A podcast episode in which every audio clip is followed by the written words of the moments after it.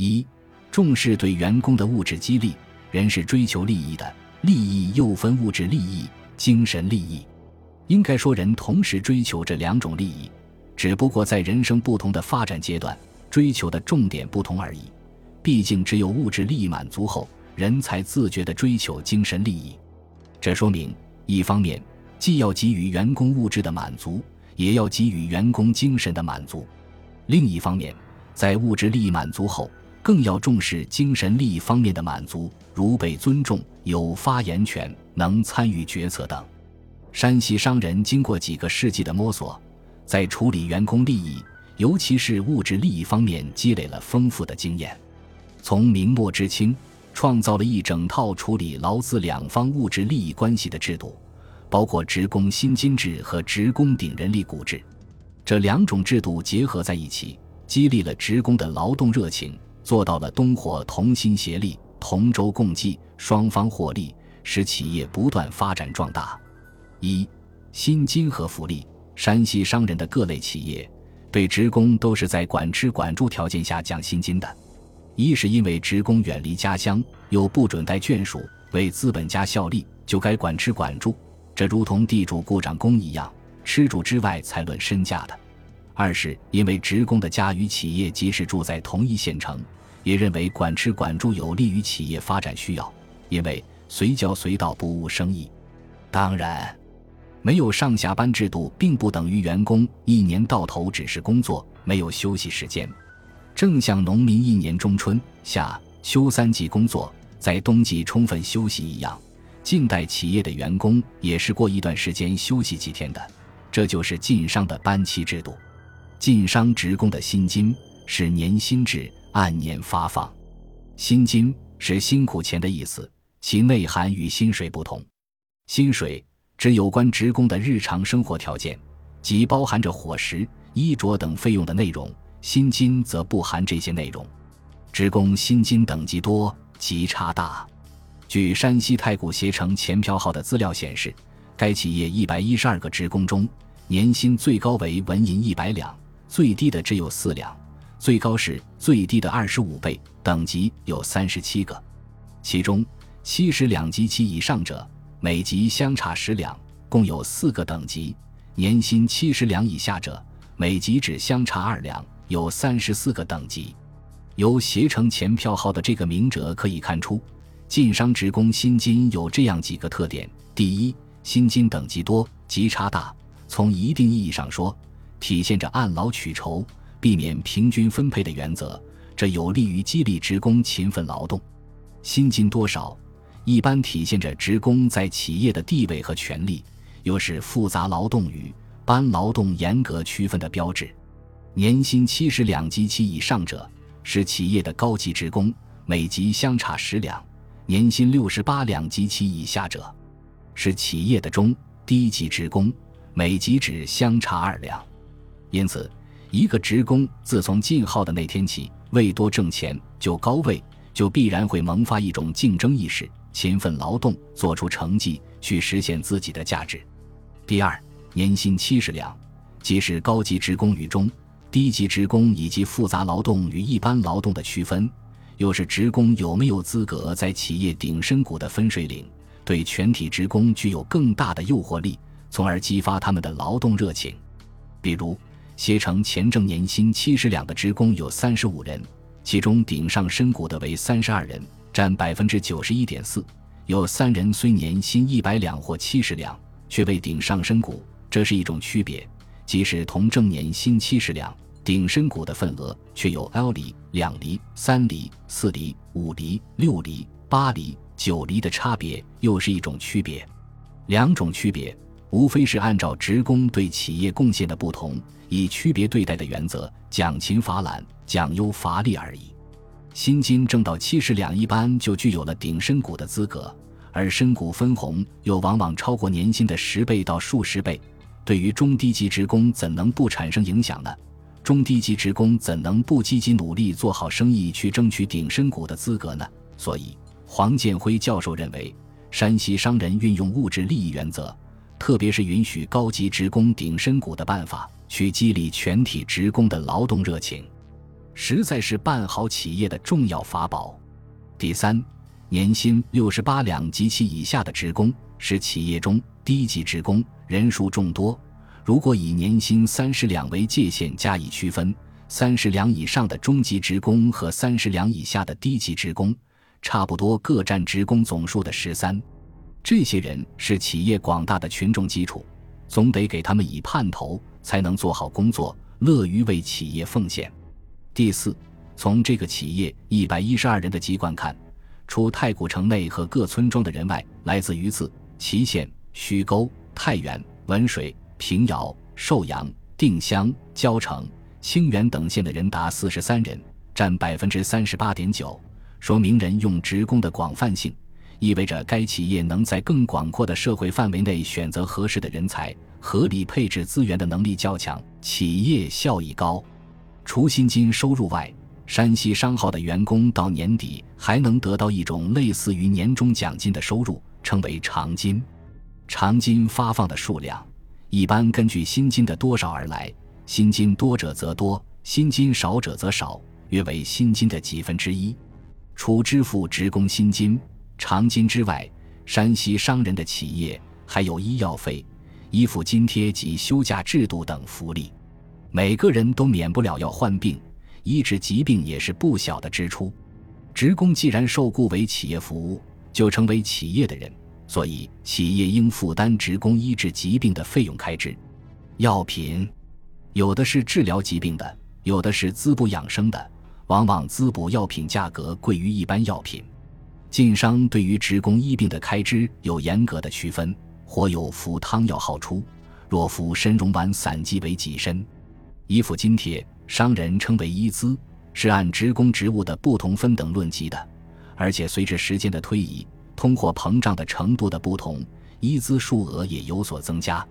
如大德通票号规定，分号经理，光绪十年（一八八四年），衣资每月二两；光绪十四年（一八八八年），增为三两；到了民国十年（一九二一年），增为每月六两。以每月二两计算。一年共二十四两，等于年薪七十两的百分之三十四多，说明晋商员工的待遇确实高。晋商员工还有休假待遇。以票号为例，票号员工休假并不固定，总号员工一般两三个月休息一次，每次七至十天。分号员工的休假时间，则根据所在分号距总号的距离而定。按票号习惯。员工赴分号工作称为上班，结束工作回家称为下班，在分号工作的时间称为班期。为了节省往返路费，距总号远者，班期往往要长；距总号近者，班期相对要短。如太原分号，班期一年；京津冀沿长江城市一般三年；东三省及边陲地区班期五年。后来随着铁路的出现，期班也随之缩短。五年者减为三年，三年者减为两年半，班期长短不同，休假时间也就不同。大体而言，班期一年者休假两月，三年者休假半年，五年者休假一年。但无限班期长短，倘人未缺乏，抽调不开，即可取尾数月，以此松容，再行下班。我认为，晋商新精制最大的特点是拉开了差别。它给年轻的员工指明了前进的方向，有利于员工积极性的提高和潜力的发挥，对克服员工的惰性、帮助员工成长很有作用。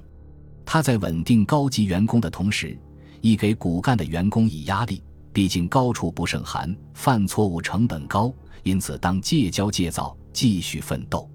总之，晋商新精致利用人得到了富贵，不愿意失去。没得到富贵拼命上去的心理，在组织内部创造出一种先进更先进、后进感先进的氛围，对提高组织战斗力、建设一个高效率团队是很有帮助的。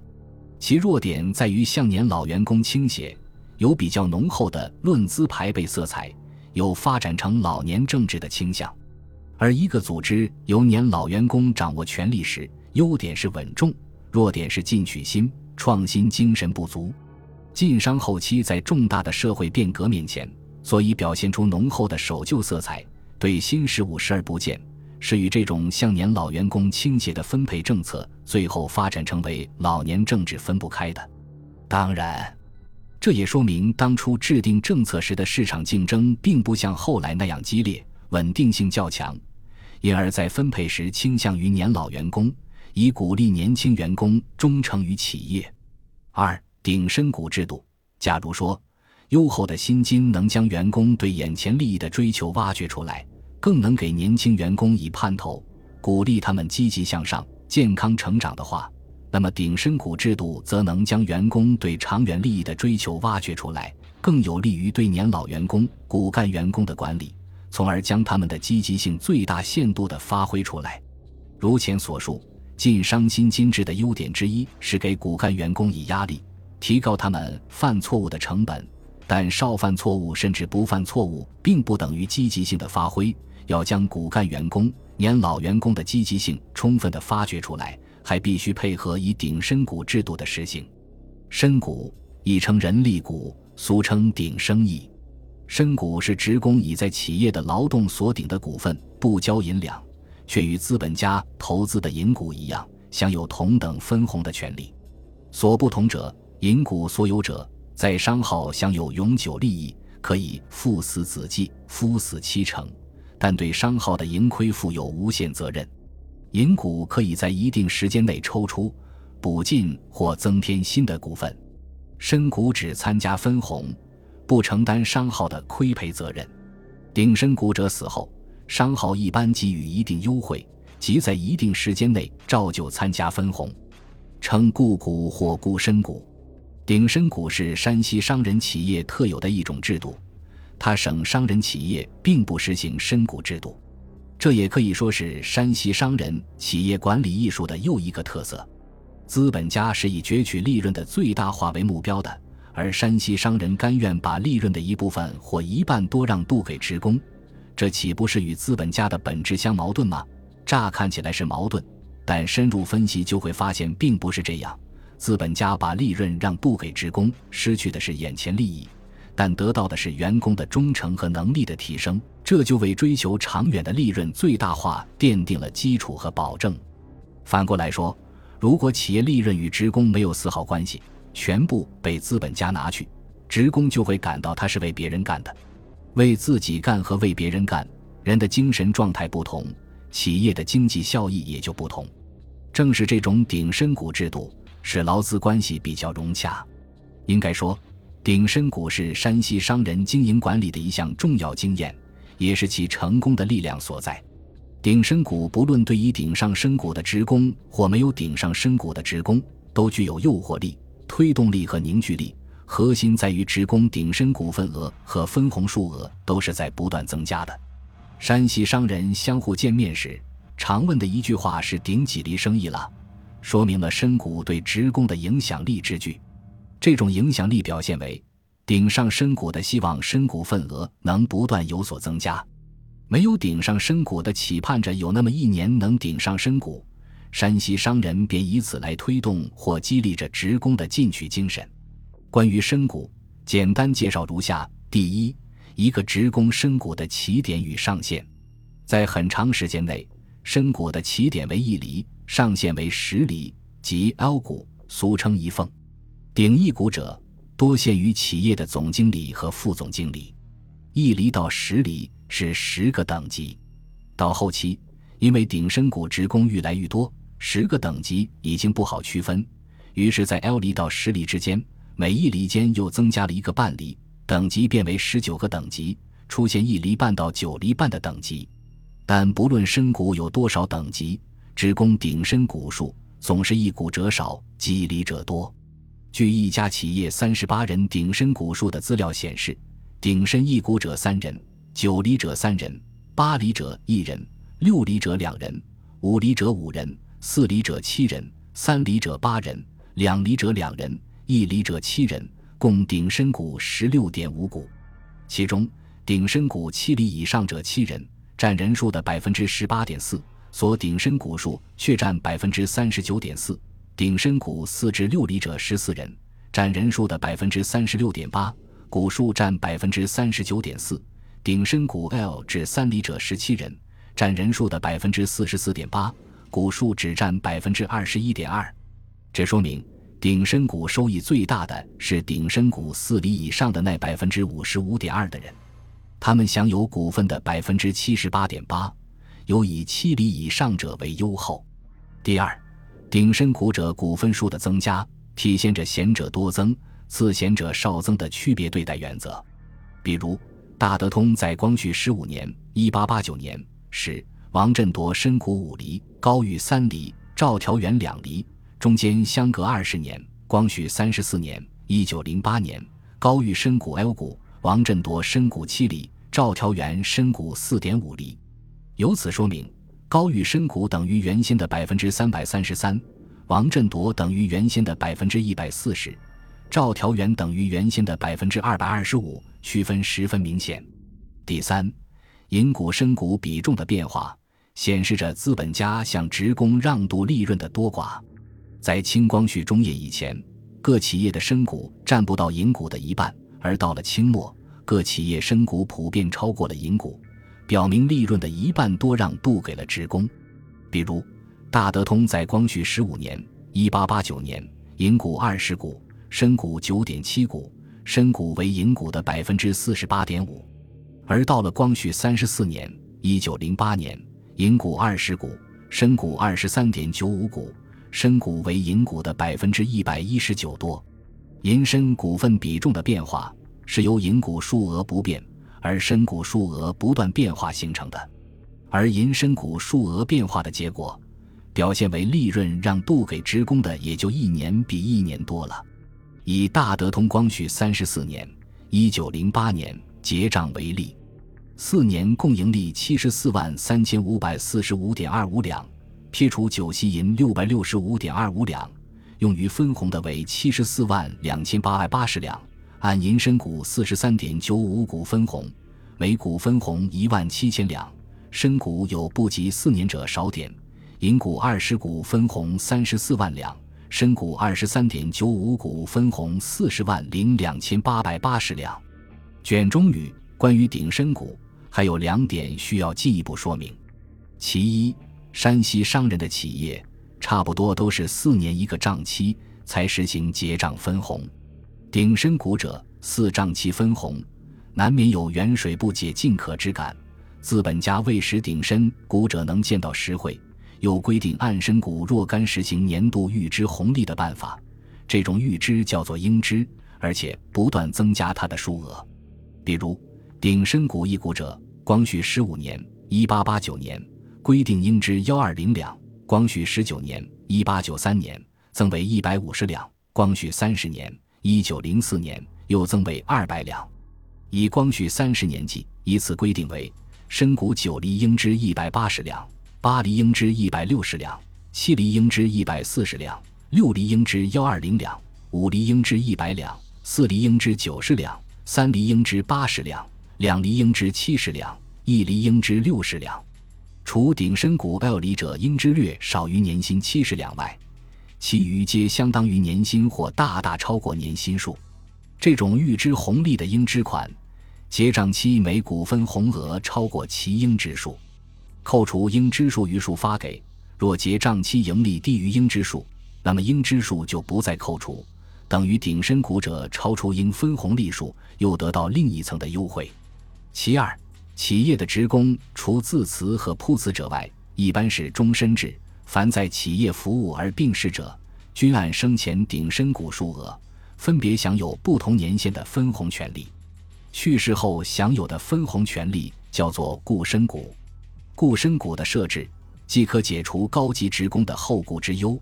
也是资本家对为其效劳者死后的报答。有的具体规定是：耗火固股。一离至三离者以三年清结，四五离者以四年清结，六七厘者以五年清洁，八九厘者以六年清洁，一俸者以七年清洁。生意一一俸，当领袖者及总经理以八年清洁。如有俸股，请进未有四年而故者，一离至五厘两年，六厘以上者三年清洁。其故之年，在十月初一以前者，本年即算一年。十月初一以后者，本年不算。比如，高玉曾是大德通总经理，生前鼎身股一股。民国八年（一九一九年）去世，民国十四年（一九二五年）已死去六年多。该年以固身股一股仍分得红利八千两。这两点给鼎身股者所带来的实惠，对职工为企业效力所产生的影响是可想而知的。上面是那些实力雄厚、实行人力股制企业的办法。至于那些较小企业，由于实力有限，很难依靠上述人力股的办法留住人才。但秉着以人为本的原则，他们也根据企业的情况，有自己的一套关心员工、留住员工心的办法。这就是对离职的经理按薪金发给赡养金。清巡警部档案中有光绪三十二年（一九零六年）。八月二十三日，一件善金文书：山西省文水县人，在京城东四牌楼东路北开设新茂横江店。郭宝章四十九岁，周占奎四十五岁。周为该店前经理，退店后每年给七十两善金致死。这说明各类店铺有各自不同的办法，用于解决骨干职工与资本家之间的物质利益关系。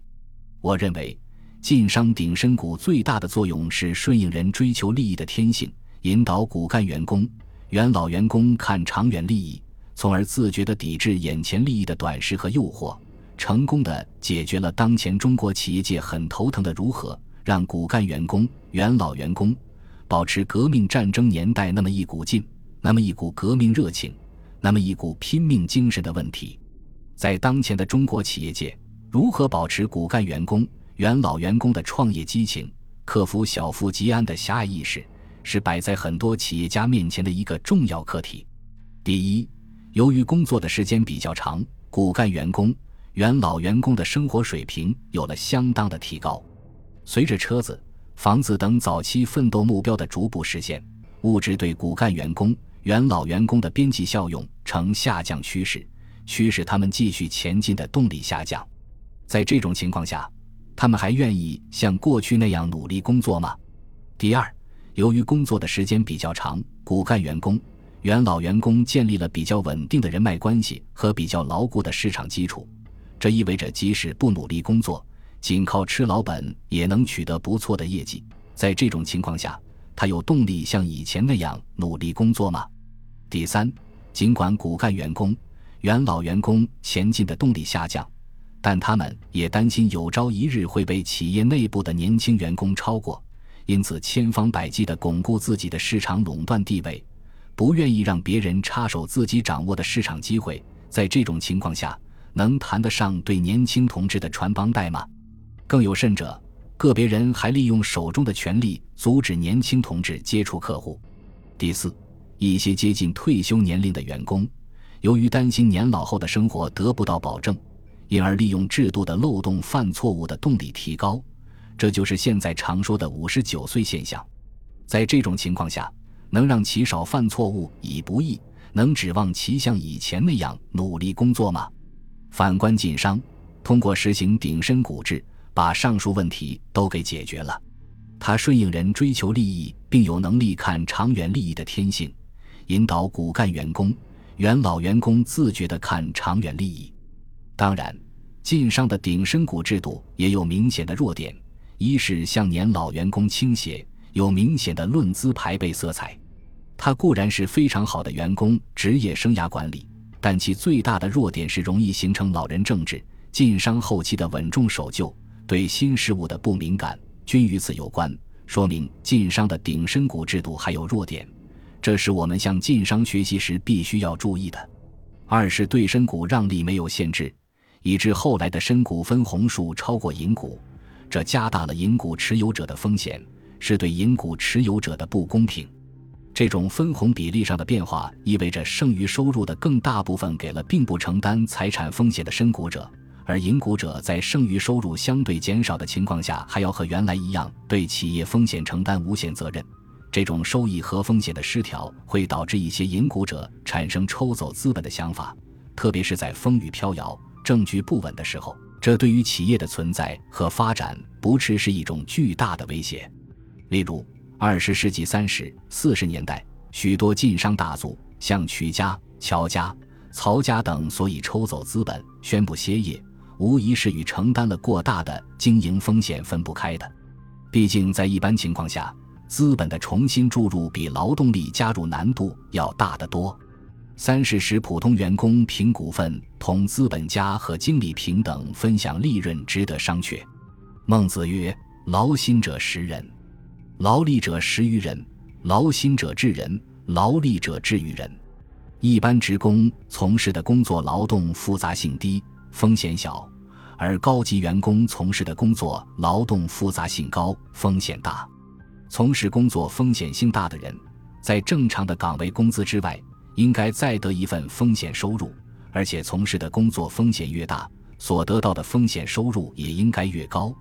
而分红恰恰就属于这样的风险收入，这意味着。晋商的分配应该在岗位工资、分红之外再加上奖金。一般的员工可得到工资和奖金，不应该有分红。高级员工在工资、奖金外还要有分红，这样的分配制度才更合理。三、重金招聘贤能，薪金制、顶身股制最大的作用是给广大的员工以盼头，不仅鼓励了年轻员工的积极性。也鼓励了骨干员工、元老员工的积极性，从而创造出一种多出人才、快出人才的氛围。但俗话说“远水不解近渴”，企业欲短期内做出良好的业绩，仅仅靠自己养人才是远远不够的，还必须不惜重金招聘人才。在山西商界中，各商号之间相互重金聘用或拉走人才的现象并不罕见。而被聘用拉走的人才，往往会给另一方企业带来程度不等的好处。例如，平遥县宋巨源原先在其昌德票号做事，鼎深谷 L 里，协同庆票号觉得宋是个人才，许以鼎深谷四里从其昌德拉进协同庆。进协同庆后，被派往兰州分号管事，并监管凉州分号事。因经营有方，获利丰厚。账期分红又加两厘，深谷顶为六厘。后来，其昌德财东又把宋巨源返聘回来，为一总经理，云顶人力股一股。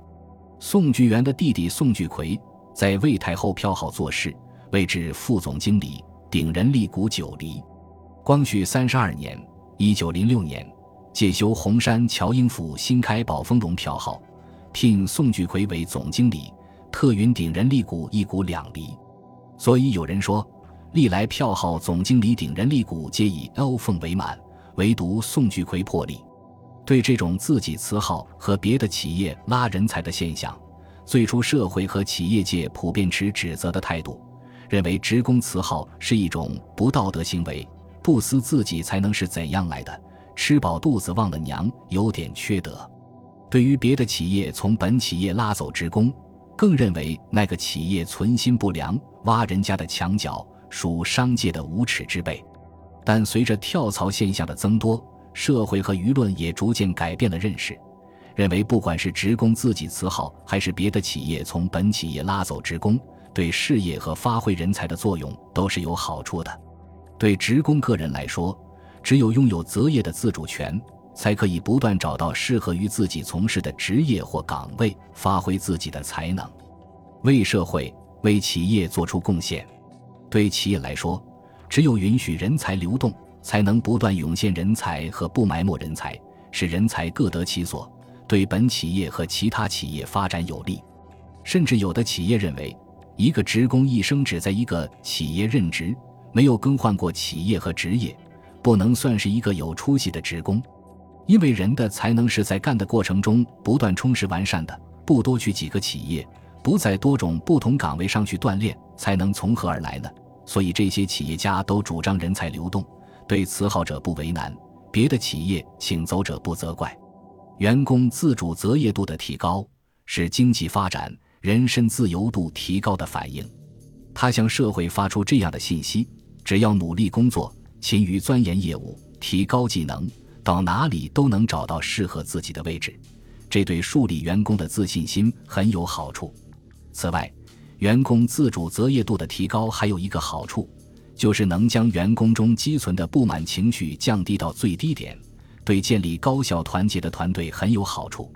当然，他也对企业领导人的领导能力提出了更高的挑战，要求他们能预见行业的发展趋势，制定科学的战略规划，要求他们能建立科学的、有弹性的、与时俱进的管理制度。换言之，一是科学，二是民主，这样才能以良好的效益留住人，以合理的制度凝聚人。时代要求晋商沿着上述两个方面提高领导能力，而在这两个方面，晋商都有不足。应该说，晋商在向员工让权让利、建立科学的分配制度、满足员工的物质利益方面，做的是很有成就的。直到现在，都很少有企业堪与之匹敌。这是晋商能够做到足迹遍天下、辉煌数百年的重要前提条件。